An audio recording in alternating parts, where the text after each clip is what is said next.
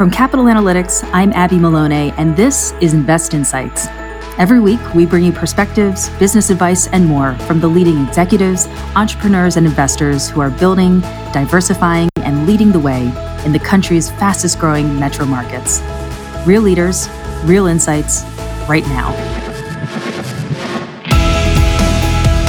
Today, I'm joined by Tim Welsh, the Vice Chair of US Bank. Tim, thank you so much for being here today.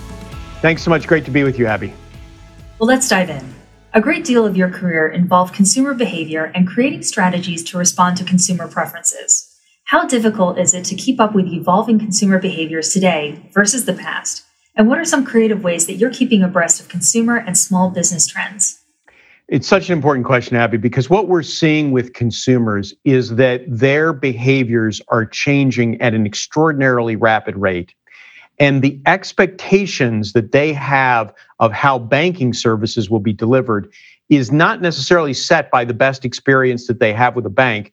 Their expectations are set by the best digital and human experiences that they have anywhere. So mm-hmm. if they have an app on their phone or if they go to a company and they have extraordinary service, they expect that banks will be able to provide that level of service as well.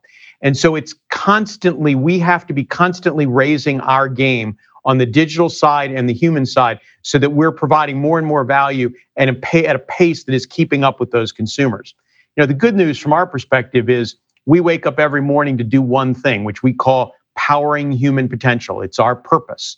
And when you're that focused on making the lives of families better, it, it, you just get energized and inspired to keep adapting and, and changing and growing with them. So that's that's really why we do it. It aligns with our purpose, and it's really a privilege and exciting to be able to keep up with all the changes they've got going on. Indeed. While digital assets such as cryptocurrencies and NFTs are still in the process of being legitimized by the government, the underlying blockchain technology does hold a great deal of potential in transforming the economy. From your perspective, in what ways do you believe blockchain could shape the future of the banking industry? Well, what I think is really exciting about these new technologies, not just blockchain, but a whole series of these kind of innovations, is that they're creating possibilities that we haven't seen before. And what and certainly the blockchain does that. And I think we're at the very early stages of seeing the many different use cases of this. And I would hmm. draw an analogy to where we were four or five years ago with your app in your banking system. So, if uh, four or five years ago, your app was largely a tool that you use to check your balance. Today, the app is something that you use in banking for virtually everything, right? You can do essentially any tech, any uh, activity on your phone. I can easily imagine that the technologies from blockchain will be similar in that we will find all kinds of new uses for them and that they will create opportunities that we haven't yet imagined. In your interview with Invest Minneapolis St. Paul, you mentioned Project Access, an initiative meant to address Black homeownership. How does this initiative exemplify the creative approaches necessary to address complex, long-standing issues? And what other innovative ideas are you discussing with your team that the wider industry could look to emulate? Well, a number of things here. Uh, I, I, think, Abby, what's important about this is uh, Project Access is about us living up to our purpose and values powering human potential, doing the right thing, finding strength and diversity. Those are the values at stake. And we've got to live up to that. And when we say power potential, we mean the powering the potential of every single one of our clients in every single community that we serve. One of the innovative ways, Abby, that we've been doing that as an example is we recognized here in Minneapolis, where our bank is based, that if we wanted to serve the Black community well, we could do a lot of things but we could also do things in conjunction with other banks. So, together with four other large banks, we came together and said, we want to bring a Black owned bank to this community. And our five banks together welcomed First Independence Bank, which is a Detroit based minority deposit institution.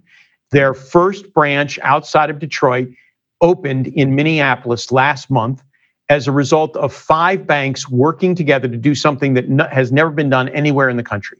And this is an example of the kind of innovation that we all need to be doing if we're really going to serve communities that have been historically disadvantaged we're going to serve them well. And that's what Project Access is all about. We have lots of other stories about how we're working on home ownership and helping educate people about that. But the First Independence Bank is a very vivid and tangible example of how we as an industry can do things differently to help serve uh, the Black community and other underrepresented communities uh, in new ways. Absolutely. And as we round out today's discussion, what role does creativity play in remaining competitive in today's landscape? Abby, one of the things that I get so excited about is that banking is changing at an incredibly rapid rate because, as we talked about earlier, our customers' expectations are changing so rapidly. And what I do know is that three years from now, banking is going to look very different than it does today. And three years from then, it's going to look even more different. And where creativity comes in is we've got to be constantly coming up with new ideas to solve our clients' issues and to help them in ways that they've never imagined. And that's what really makes this fun. We get to wake up every morning thinking that we can make a difference in the lives of millions of our clients by being creative, using our passions and energy to help them in new and innovative ways. And I got to tell you, Abby, it is such a joy to see our teams who are now back together working in unbelievably fun problem solving ways, coming up with ideas nobody's ever thought of, testing and piloting. It's really exciting to see that creativity in action. Well, I can feel the excitement from here. Tim, thank you very much for our discussion today. You've been listening to Invest Insights. Be sure to follow, rate, and review this podcast to hear more. I'm Abby Maloney. Thank you for tuning in.